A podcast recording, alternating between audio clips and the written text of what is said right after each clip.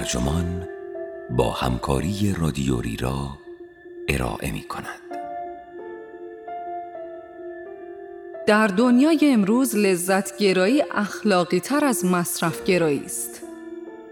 این عنوان یادداشتی است به قلم کاترین ویلسون که در نوامبر دو هزار و نوزده در ایان منتشر شده و وبسایت ترجمان آن را در دی هزار و سیصد و نود و هشت با ترجمه علی حاتمیان منتشر کرده است. من فرناز مرکباتی هستم.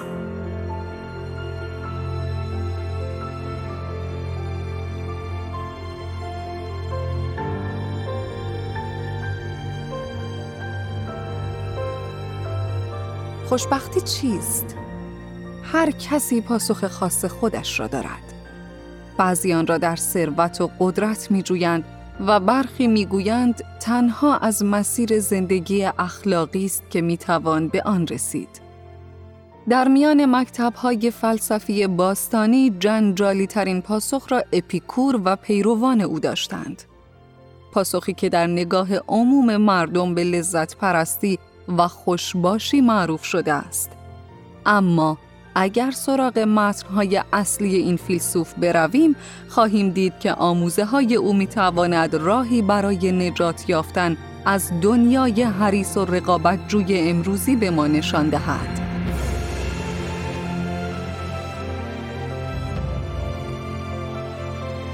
من هم مثل خیلی ها هر کتاب، سخنرانی یا مقاله ای را که مدعی افشای اسرار خوشبختی باشد با دیده تردید نگاه می کنم. از نظر من خوشبختی امری مقطعی است که پس از معاشرت با یک دوست حسش می کنیم یا پس از شنیدن یک قطعه موسیقی جدید و اثرگذار از رادیو، به اشتراک گذاشتن حس اعتماد متقابل با یکی از بستگان، یا برخاستن از یک خواب شبانه عمیق و راحت بعد از چند روز سرماخوردگی. خوشبختی گونه احساس شادمانی در لحظه است که نمیتوان شکارش کرد، به چنگش آورد و زمانی دراز از حضورش بهره برد. اما رضایت از شرایط و روند امور به کلی با خوشبختی متفاوت است. رضایت با کیفیت و ترکیب امور زندگی در ارتباط است. همان که ما را وامی دارد هر روز صبح از خواب برخیزیم، رویدادهای جهان را کشف کنیم و با آنچه آن روز در پی خواهد داشت دست و پنجه نرم کنیم. برای تحقق رضایت با موانعی روبرو هستیم که اگر نتوان به طور کامل آنها را کنار گذاشت، دست کم میتوان تا اندازه زیادی از شدت و شمارشان کاست. برخی نویسندگان استدلال می‌کنند که رضایت بیش از همه به ژن، محل زندگی و فصل جاری سال یا چگونگی برخورد دیگران از جمله دولت با فرد بستگی دارد. با این حال دانش روانشناسی و به اشتراک گذاشتن تجربیات اول شخص در طول چندین نسل می تواند در این مسیر نقش یاری کننده‌ای بازی کند. بر این اساس فلسفه نیز توانایی یاری رسانی به این روند را دارد. مکاتب عمده فلسفه در دوران باستان از جمله فلسفه افلاطونی، رواقی، ارسطویی و مکتب مورد علاقه من یعنی اپیکوریسم به طور مستقیم در پرسش از زندگی مطلوب مشارکت داشتند. فلاسفه جملگی به ایدئال زندگی طبق طبیعت متعهد بودند که در آن طبیعت انسانی و غیر انسانی هر دو مد نظر است. با این حال درباره محتوای این ایدئال میان آنها اختلاف نظر وجود دارد. نوشته‌های اصلی این فیلسوفان که اغلب آسان فهم، خواندنی و تأمل برانگیزند، نه تنها برای دانشجویان و متخصصان فلسفه، بلکه برای هر فرد علاقه‌مند به موضوعاتی همچون طبیعت، جامعه و رفاه منبعی سودمند است. مکتب فلسفی برای یونانیان و رومیان باستان چه معنایی داشته است؟ به طور کلی فیلسوفان هر مکتب گروهی بودند که باورها و ارزش‌های مشترکی داشتند. به طور منظم برای گوش دادن به سخنان استادشان و بحث درونی یا بیرونی درباره موضوعات مختلف گرد هم می آمدند و می کوشیدند از دیدگاه‌های خودشان در برابر مکتب‌های رقیب دفاع کنند. مضمون سخنرانی‌ها و بحث‌های آنها بعدتر به دست استاد یا شاگردان به متون نوشتاری راه می‌یافت. البته فلسفه گونه‌ای آموزش عمومی نبوده است.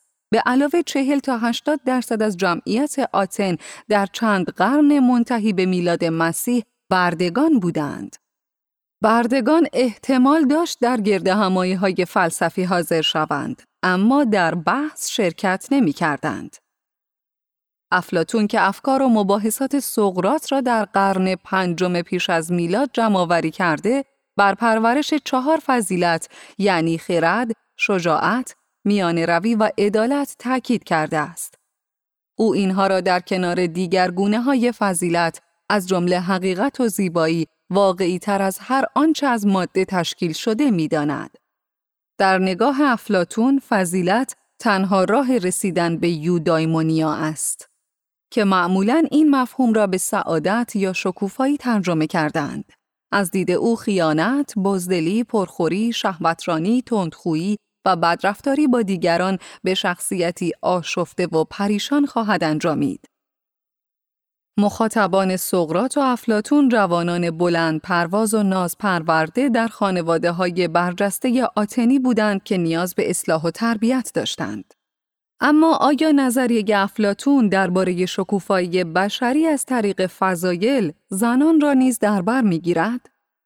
افلاطون و ارسطو و رواقیان مدارس خود را کاملاً مردانه اداره می‌کردند.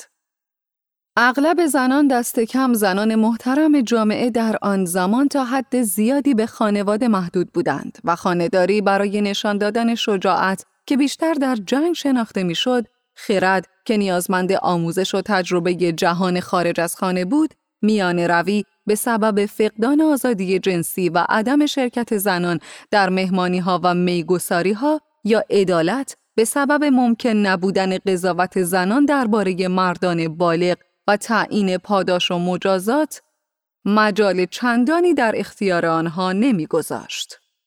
ارسطو به عنوان شاگرد برجسته افلاطون در قرن چهارم پیش از میلاد نوشت که فضیلت برای مردان و زنان یکسان نیست. از دید او فضیلت اصلی برای زن اطاعت است که موجب شکوفایی آنها می شود. ارسطو در مقایسه با افلاطون در دامنه بسیار وسیع‌تری از موضوعات از زیست شناسی آبزیان گرفته تا تولید مثل انسان و از سازمان سیاسی تا ساختار درام و بلاغت متونی را به نگارش درآورده است. او در اخلاق اشاره کرده است که برخی فضایل مفروض ممکن است از حد مطلوب فراتر روند، چنانکه شهامت بیش از حد به تهور و میانه روی زیاد به خست می انجامد. می توانم مثال دیگری نیز در همین رابطه مطرح کنم که در آن تعهد توأم با تعصب به عدالت ممکن است موجب از میان رفتن شفقت و بخشندگی شود که خود در زمره فضایل به شمار می رود. اما سهم اصلی ارسطو در فلسفه اخلاق اغلب با این نکته مرتبط دانسته شده است که از دید او خوشبختی نیازمند حدی از بخت خوش است. چرا که اگر با بیماری سخت و پیشرونده یا در میان جنگ زاده شوید یا اگر دشمنان قدرتمندی داشته باشید که در هر گام مانع پیشرفت شما شوند، بخت شکوفایی شما کمتر از حالات دیگر خواهد بود. در نگاه ارسطو برای دستیابی به سعادت نه تنها باید فضایل را به کار بندید، بلکه نیازمند دوستان خوب، سلامتی و درآمدی کافی هم هستید. سومین مکتب بزرگ باستانی فلسفه رواقی است که شماری از آموزگاران و نویسندگان در سنت‌های یونانی و رومی از جمله اپیکتتوس و سنکا نمایندگان آنند. رواقیان به این ایده افلاطونی بازگشتند که رویدادهای خارجی تأثیری کاهنده یا افزاینده بر رفاه و شادکامی ندارند. به باور آنها جهان با گونه‌ای تقدیر و مشیت اداره می شود و تنها آنچه باید روی دهد روی می دهد. از این رو انسان باید سرنوشت فردی و آنچه را گذشته و آینده برایش فراهم کرده بپذیرد. از آنجا که هیچ امکانی برای وقوع شرایط دیگری وجود ندارد، پشیمانی و حسرت درباره تصمیمات و اعمال گذشته کاملاً بیفایده است. در نگاه رواقیان نه تنها پشیمانی بلکه احساساتی همچون خشم، شرم، شفقت و عشق بیماری‌هایی در روح هستند و نیازمند درمان. البته در این مکتب گونه خیرخواهی عمومی نسبت به انسان‌ها مجاز دانسته شده است. از دید رواقیان واکنش عاطفی همیشه بر این توهم استوار است که رویدادی خارجی، کلامی مخالف، خیانت یک دوست، ملاقات با انسانی فوق‌العاده یا شکنجه به طور عینی واجد صفت خوب یا بد است. حال آنکه این احساسات صرفاً گونه‌ای پریشانی جسمانی است که به ناراحتی روانی انجامیده است. از این رو برای بازگرداندن آرامش باید به یاد آورد که این چیزها همواره روی می‌دهند و باید هم روی بدهند. به باور رواقیان، نفس دژی درونی است که توانایی ایستادگی در برابر هر حمله‌ای را دارد. فلسفه رواقی امروزه هم پیروان زیادی دارد، چون دستورالعمل‌های روشنی برای رویارویی با دشواری‌های روزمره پیشنهاد می‌کند. روش‌های رواندرمانی که فاصله گرفتن از مشکلات یا تغییر چشم‌انداز در مواجهه با آنها را توصیه می‌کنند، با روش‌های رواقی همپوشانی زیادی دارند. با این حال فلسفه رواقی و رواندرمانی با دشواری‌های گوناگونی مواجه هستند. به باور من مهمترین مسئله در این رابطه این است که روش‌های پیشنهادی آنها به اثبات نرسیده است. طوری که من تاکنون هیچ پژوهش تجربی دقیقی را نیافتم که نشان دهد افرادی که از لحاظ احساسی مشکل دارند و از درمان‌های مبتنی بر تغییر چشم‌انداز استفاده کردند، پس از سپری شدن درمان نسبت به کسانی که صرفاً با تکیه بر گذر زمان زخم‌های خود را درمان کرده اند، شرایط بهتری دارند.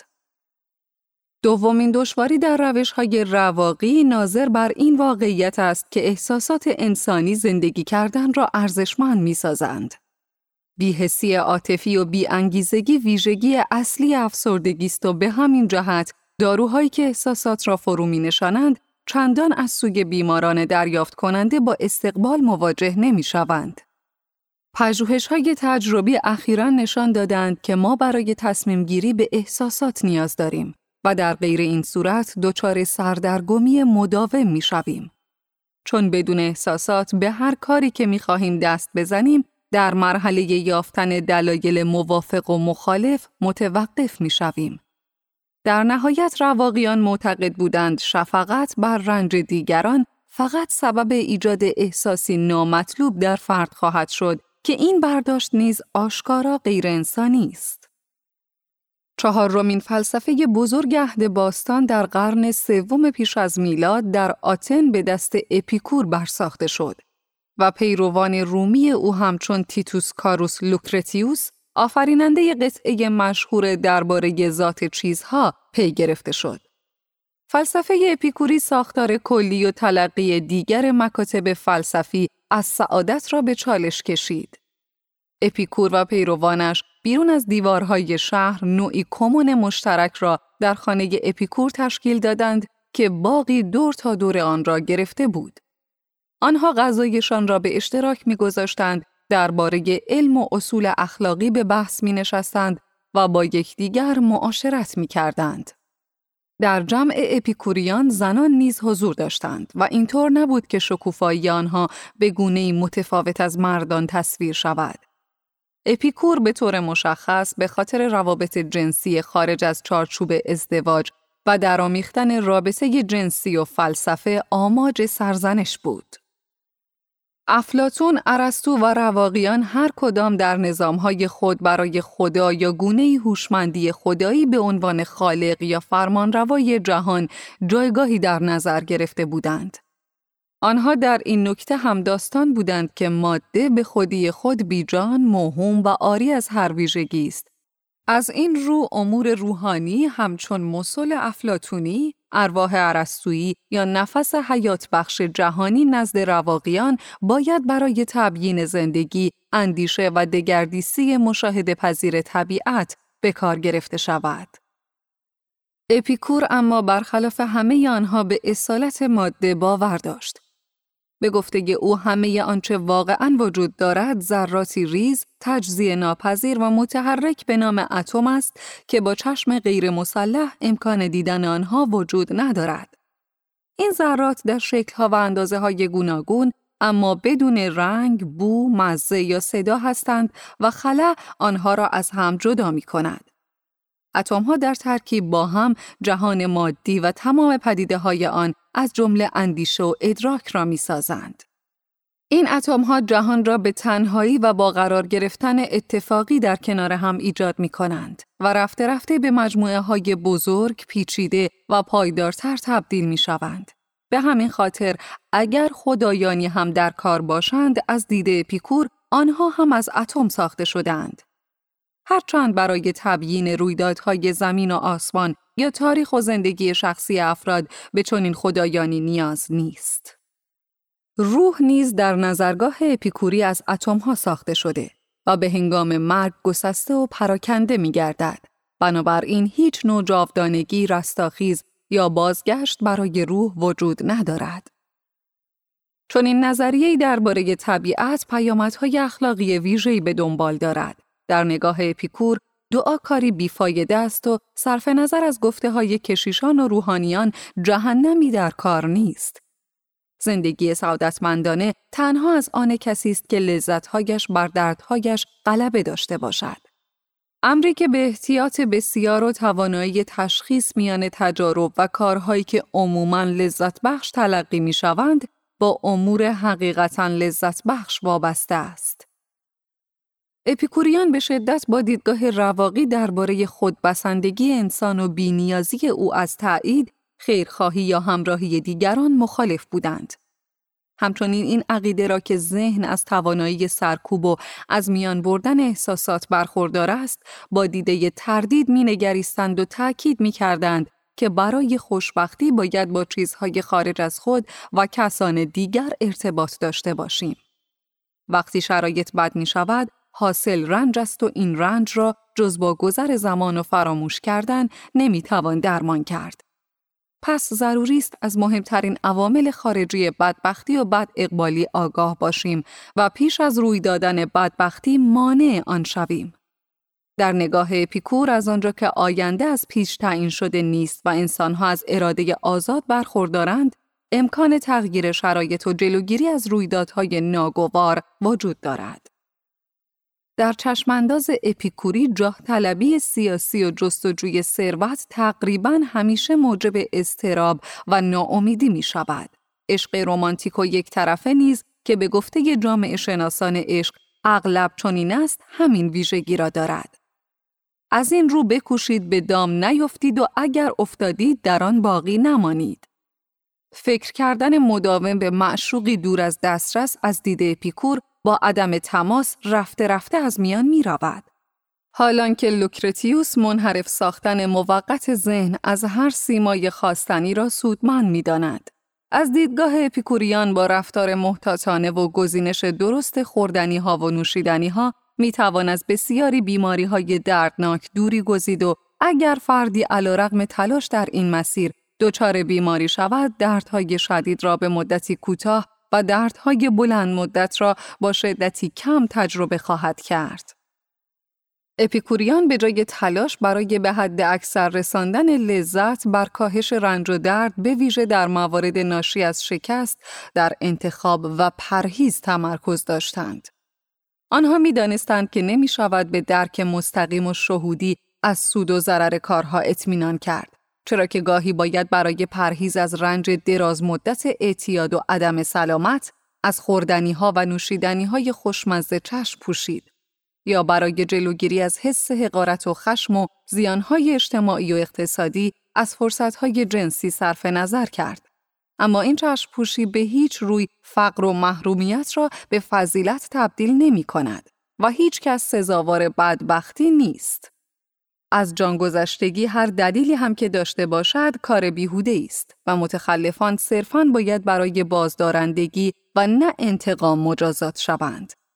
از این رو اگر مجازات در بازداشتن مجرمان کارساز نباشد، اعمال تنبیه از نظر اخلاقی نادرست است. اما اگر حیات به همین زندگی محدود می شود و فضایلی همچون خرد، میان روی و اعتدال تنها ایده های انتزاعی در ذهن و متشکل از اتم ها هستند، اساساً چرا باید اخلاقی بود؟ اپیکوریان این پرسش را به دو شیوه پاسخ گفتند. آنها از یک سو باور داشتند که افراد پیرامون ما از حماقت، بزدلی، خودفریبی و بی‌عدالتی یا به بیان دیگر نقطه مقابل فضیلت‌های سنتی متنفر هستند و به همین جهت اگر پیوسته در چنین رفتارهایی شرکت کنیم خود را از جامعه محروم می‌کنیم و شاید تحت مجازات قانونی قرار بگیریم. به همین سبب پایبند نبودن به اخلاق در نهایت موجب رنج خواهد شد. دومین پاسخ آنها به ضرورت اخلاق امکان زندگی کاملاً دلپذیر بدون صدمه زدن به دیگران با دروغگویی، زیاده روی یا دیگر رذایل است. از دید اپیکوریان منابع لذت‌های بی‌آزار در اطراف ما وجود دارد و می‌شود لذت حسی را از موسیقی، غذا، مناظر طبیعی و آثار هنری و به ویژه به باور اپیکور از مطالعه طبیعت و جامعه و همسخنی با دوستان به دست آورد. او برخلاف ارسطو که انتخاب دوستان را بر اساس فضایل و نه منافع مطلوب می‌دانست، معتقد بود دوستان کسانی‌اند با اندیشه‌های کمابیش همسان که به طور اتفاقی یکدیگر را دوست می‌دارند. اگرچه آدم‌های انگشت شماری به ترک زندگی عادی و پیوستن به گروهی فلسفی در حومه شهر تمایل دارند، اما افزودن چشمانداز اپیکوری می‌تواند در زندگی روزمره ارزشمند باشد. نقطه عظمت ما برای اندیشیدن درباره اپیکوریسم در فرهنگ معاصر خودمان این است که رقابت برای قدرت، اعتبار و سود مالی که اپیکوریان هیچ یک را خیر واقعی نمی‌دانند، به تمام جنبه‌های جامعه امروزی رسوخ کرده است. بر همین اساس ناچاریم برای ارتقای شغلی و دستمزد بیشتر، گرفتن بهترین نمره در آزمون‌ها و مراکز دانشگاهی، به رسمیت شناخته شدن و تایید همکاران یا به دست آوردن بهترین همسر از نظر ظاهری و موقعیت اجتماعی هر روز بیش از پیش تلاش کنیم. تبلیغات محیطی در متروی نیویورک ما را به گرفتن دیپلم، بستن قراردادهای ساخت و ساز، پیروزی در پرونده‌های پرسود و اصلاح چهره و اندام تشویق می‌کنند. در مجله‌های پرزرق و برق، فارغ التحصیلان آن گروه‌هایی از دانشگاه که اکتشاف یا اختراعی ثبت شده در کارنامه‌شان دارند یا دست کم به نظر می‌رسد در چنین مسیری هستند، با تأکید و بزرگداشت نشان داده می‌شوند. تبلیغات این مجله ها نیز ما را برمی‌انگیزد تا ثروتمان را برای دستیابی به سود بیشتر در شرکت ها سرمایه گذاری کنیم. پرفروشترین کتاب های خودیاری امروزه در آمازون تبلیغ می شوند و در قفسه های فرودگاهی به فروش می رسند. این کتاب ها تضمین می کنند که ما را به جایگاهی عالی ارتقا خواهند داد. جایگاهی که در آن بتوانیم تمام تصمیمات را شخصاً بگیریم و دیگران را تحت سیطره داشته باشیم یا آنکه رفتارهای منتهی به شکست را در یافتن عشق ایدئال خود از پیش رو برداریم. این تمرکز بر موفقیت در زندگی معاصر با تمرکزی دیگر روی مصرف منفعلانه چیزهایی مانند تشک‌های خوشخواب یا جوراب‌های بافته شده از الیاف بامبو تکمیل می‌شود که بناست راحتی و لذت را به ارمغان آورند. ما زنان امروزی در جستجوی رهایی از تعصبات و دشواری‌ها در دنیای شرکت‌های بزرگ خود را در دسرهای چسبناک و نوشیدنی‌های مخلوط رنگارنگ، لوسیون‌های معطر، معجون‌ها، شمع‌ها و انواع خدمات زیبایی شخصی مانند ماساژ، آرایش و چشمه‌های آب گرم غرق کرده ایم. تردیدی وجود ندارد که جامعه انباشتی، رقابتی و تجملاتی امروز برای ما زیبایی و راحتی، آب گرم و سرد، داروهای جدید برای تسکین شرایط رنجاور و ناتوان کننده، وسیله‌های ارتباطی جذاب و جدید یا مارچوبه و توت‌فرنگی خارج از فصل را به ارمغان آورده است. همان گونه که لوکرتیوس از راه‌ها، معماری و مجسمه‌سازی به عنوان مزایای تمدن عصر خویش سخن گفته است، ما نیز در این زمان می‌توانیم از سفر با هواپیمای جت، پله برقی و سینما در کنار بسیار چیزهای دیگر یاد کنیم. اما تلاش شدید برای تغییر جهان که بیش از نادوستی با جاه طلبی و امید به کسب سود مالی بیشتر برانگیخته می شود، رنگ و زیانهای اقتصادی عظیم برای آمادگی نظامی، بهره‌کشی از مردان و زنان کارگر، فقر و محرومیت و نابودی محیط زیست را در پی داشته است. شهرت و ثروت بازی‌هایی با جمع جبری صفر هستند و برای ثروتمندی، قدرتمندی و شهرت برخی دیگران باید فقیر، فرودست و نادیده انگاشته شوند. اگر پول، شهرت و تجملات واقعاً مردم را خوشبخت می‌سازد، تنها لازم است هزینه‌های سیاسی آرزوها و عادات امروزی را در نظر آوریم. اما واقعیت این است که زندگی مطلوب به دستاوردها و کالاهای مادی وابسته نیست و با بسته‌بندی جذاب خردریزهای زندگی که به صورتی فریبنده گریز به بعدی دیگر از هماهنگی و آرامش را وعده می‌دهند به دست نمی‌آید. هر کس که تا به حال ترفیع، افزایش دستمزد، یادآوری دلپذیر، کمک هزینه تحصیلی، جایزه یا دعوت به مراسمی را دریافت کرده باشد، می‌تواند به جذابیت آنها گواهی بدهد. چرا که گرایش به سنجش اعتبار فردی بر اساس دستاوردها یا داوری دیگران ظاهراً در روان ما جا دارد. با این حال همه بر این نکته نیز همداستانند که لذت حاصل از بازشناسی، قدرشناسی و پاداش علی‌رغم زود گذر بودن آن با لحظات واقعی شادمانی ناشی از هماهنگی با فردی دیگر یا غرق شدن در چیزی خارج از خودمان تفاوت بسیاری دارد. در حقیقت برخلاف آنچه در برخی محافل مدیریتی پنداشته می شود، پاداش‌های بیرونی به طور خاص انگیزاننده نیستند، بلکه انگیزه و فداکاری تنها با چشیدن لذت واقعی در فعالیت، چه در پشت میز، چه در میدان بازی، در یک فروشگاه، استودیو یا کارگاه ساختمانی ایجاد می شود. اپیکور به طور مشخص بر لذت یادگیری و اندیشیدن درباره طبیعت و جهان اجتماعی تأکید می کند. لوکرتیوس نیز به این نکته اشاره می کند که آنچه در مورد انسان استثنایی است، توانایی خلاقیت و کار اوست. انسان‌ها از کشف چیزها و راه انداختن کارها یا نگریستن صرف چیزها برای تجربه ظاهر، صدا و مزه آنها برای خود و دیگران لذت می‌برند. لذت واقعی از فعالیت‌هایی به دست می‌آید که تمرکز ایجاد می‌کنند، نیازمند تمرین و مهارت هستند و لذت حسی را در پی دارند. توانایی دستان ما برای انجام کارهای سریع و دقیق با اجسام کوچک امری منحصر به نوع بشر است. این توانایی در کنار بزرگ داشتن زیبایی در رنگ و شکل، هنر را نیز در کنار علوم در میان بهترین فراورده‌های انسانی جای می‌دهد. یکی از تراژدی‌های زندگی در تمدن این است که کار انسانی در اغلب موارد نیاز چندانی به نوآوری و پرورش و نبوغ و هنرمندی انسان ندارد. با این حال هر انسانی که در شرایط محرومیت فرهنگی زندگی نکند، قادر است این توانایی‌ها را در خود فعال کند. سرگرمی‌های سنتی دوران کودکی کارهایی بودند که به خاطر خودشان انجام می‌شدند. صنایع دستی و جورچین‌ها، مطالعه درباره حیوانات، تاریخ، مناطق دوردست و زمان آینده، جستجو در فضای باز و کمک به بزرگسالان و بچه‌های کوچکتر. معادل‌های بالغانه این دست فعالیت‌ها را امروز می‌توان در آشپزخانه‌ها، خیاطخانه‌ها، گاراژها و کارگاه‌ها، کتابخانه‌ها و اتاق‌های کنفرانس مشاهده کرد. ساختن چیزهایی مانند کوزه و جواهرات، بافتنی، گلدوزی و تعمیر چیزها در اطراف خانه منبعی ژرف برای حس رضایت انسان است. در این فعالیت‌ها دست‌ها، چشم‌ها و ذهن با دنیای مادی درگیر هستند و تنها سلیقه و داوری خود شماست که ارزش نتیجه را تعیین می‌کند. چرا که ناگزیر نیستید در جشنواره کن برنده جایزه شوید.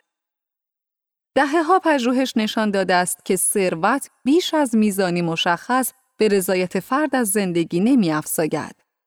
کسانی که در سنین بالا به موفقیت‌های بزرگ مالی دست یافتند، بر این نکته تأکید کردند که پرورش کودکان و لذت بردن از مهمانی‌های دوستانه بسیار بیشتر از هر موفقیت شغلی به آنها حس رضایت بخشیده است. با این حال به نظر می رسد که یافته‌های پژوهشگران خوشبختی شباهت زیادی به نتایج متخصصان تغذیه دارد و با آنکه در درستی آنها تردیدی نیست، اما انگیزه چندانی در افراد ایجاد نمی کنند. بیشتر مردم به خوبی می دانند که خوردن چه چیزی برای آنها سودمند است و اگر از آنها بپرسید که چه خوردنی هایی مناسب ترند، بیشک از میان میوه ها، سبزیجات، حبوبات سبوسدار و مقداری پروتئین حیوانی در مقابل شیرینی، کلوچه، غذاهای آماده، فست‌فود و نوشابه گروه نخست را برمیگزینند.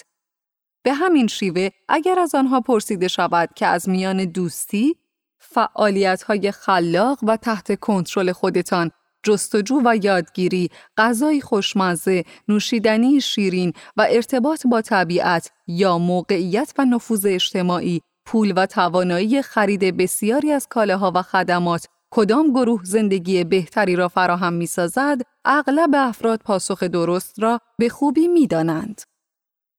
پس چرا درونی سازی چنین حقیقت آشکاری و عمل مطابق آن تا این اندازه دشوار شده است؟ در مورد تغذیه مشکل آنجاست که باید با فرهنگی غالب مبارزه کنید و از پس تمام تبلیغات، نمایش‌های فریبنده و مشوق‌های آن برآیید. امری که در خصوص رفاه و خوشبختی فردی نیز صدق می‌کند. راهبرد اپیکوریسم برای پرهیز از فریفته شدن با مصرف بی‌هدف، علی‌رغم کنجکاوی اغلب افراد درباره جهان مادی و عوامل مشوق برای خرید، خرید و باز هم خرید، این است که حضور در فروشگاه‌ها را به مانند تجربه‌ای از گردش در موزه تلقی کنید. شما می توانید تمام چیزها را در بسته‌بندی‌های جذاب و تزیینی بررسی کنید و بیم و امیدهای نمادین و جادویی پیوسته با آنها را بنگرید. در این فروشگاه‌ها تشک‌هایی وجود دارد که ظاهراً می‌توانند ازدواج‌های خسته کننده یا تنهایی دردآور را درمان کنند و البته کرم‌ها و لوسیان‌هایی که جوانی را ابدی می‌سازند. می‌توانید از نگاه کردن به این چیزها لذت ببرید و تجربه احساسی آنها را به دست آورید بی آنکه نیازی به خرید و انبار کردن آنها داشته باشید. ارزش فلسفه در این است که به طور معمول ایده های مرسوم و به لحاظ اجتماعی نیرومند را به چالش می کشد و با نهایت توان تلاش می کند تا آنها را با ایده های جایگزین کند که کمی دشوارتر و ناخوشایندترند، اما در مجموع بهترند. فلسفه اپیکوری جهانی مادی و پیوسته در حال تغییر را بدون وجود خدایی عادل و بخشنده و سابقه طولانی از سلطه و فریب انسانها توصیف می کند. این نگرش برای بسیاری از منتقدان او گران آمده و اپیکوریسم با ماده‌گرایی خام، تقلیل‌گرایی و نوعی لذت پرستی پر آشوب و خودفریب برابر دانسته شده است. برداشتی که تنها از طریق بازگشت به نوشته‌های اصلی او می‌توان آن را تصحیح کرد. اپیکور به جای تحقیر بشر چشماندازی گسترده و عینی از موقعیت و قدرت انسانی را می‌دهد. او نیز مانند دیگر فلسفه‌های اصیل ما را بران می‌دارد که تصمیمات و اقدامات خود را از دریافت شخصی خود از طبیعت چیزها و چگونگی عملکرد واقعی جهان برآوریم.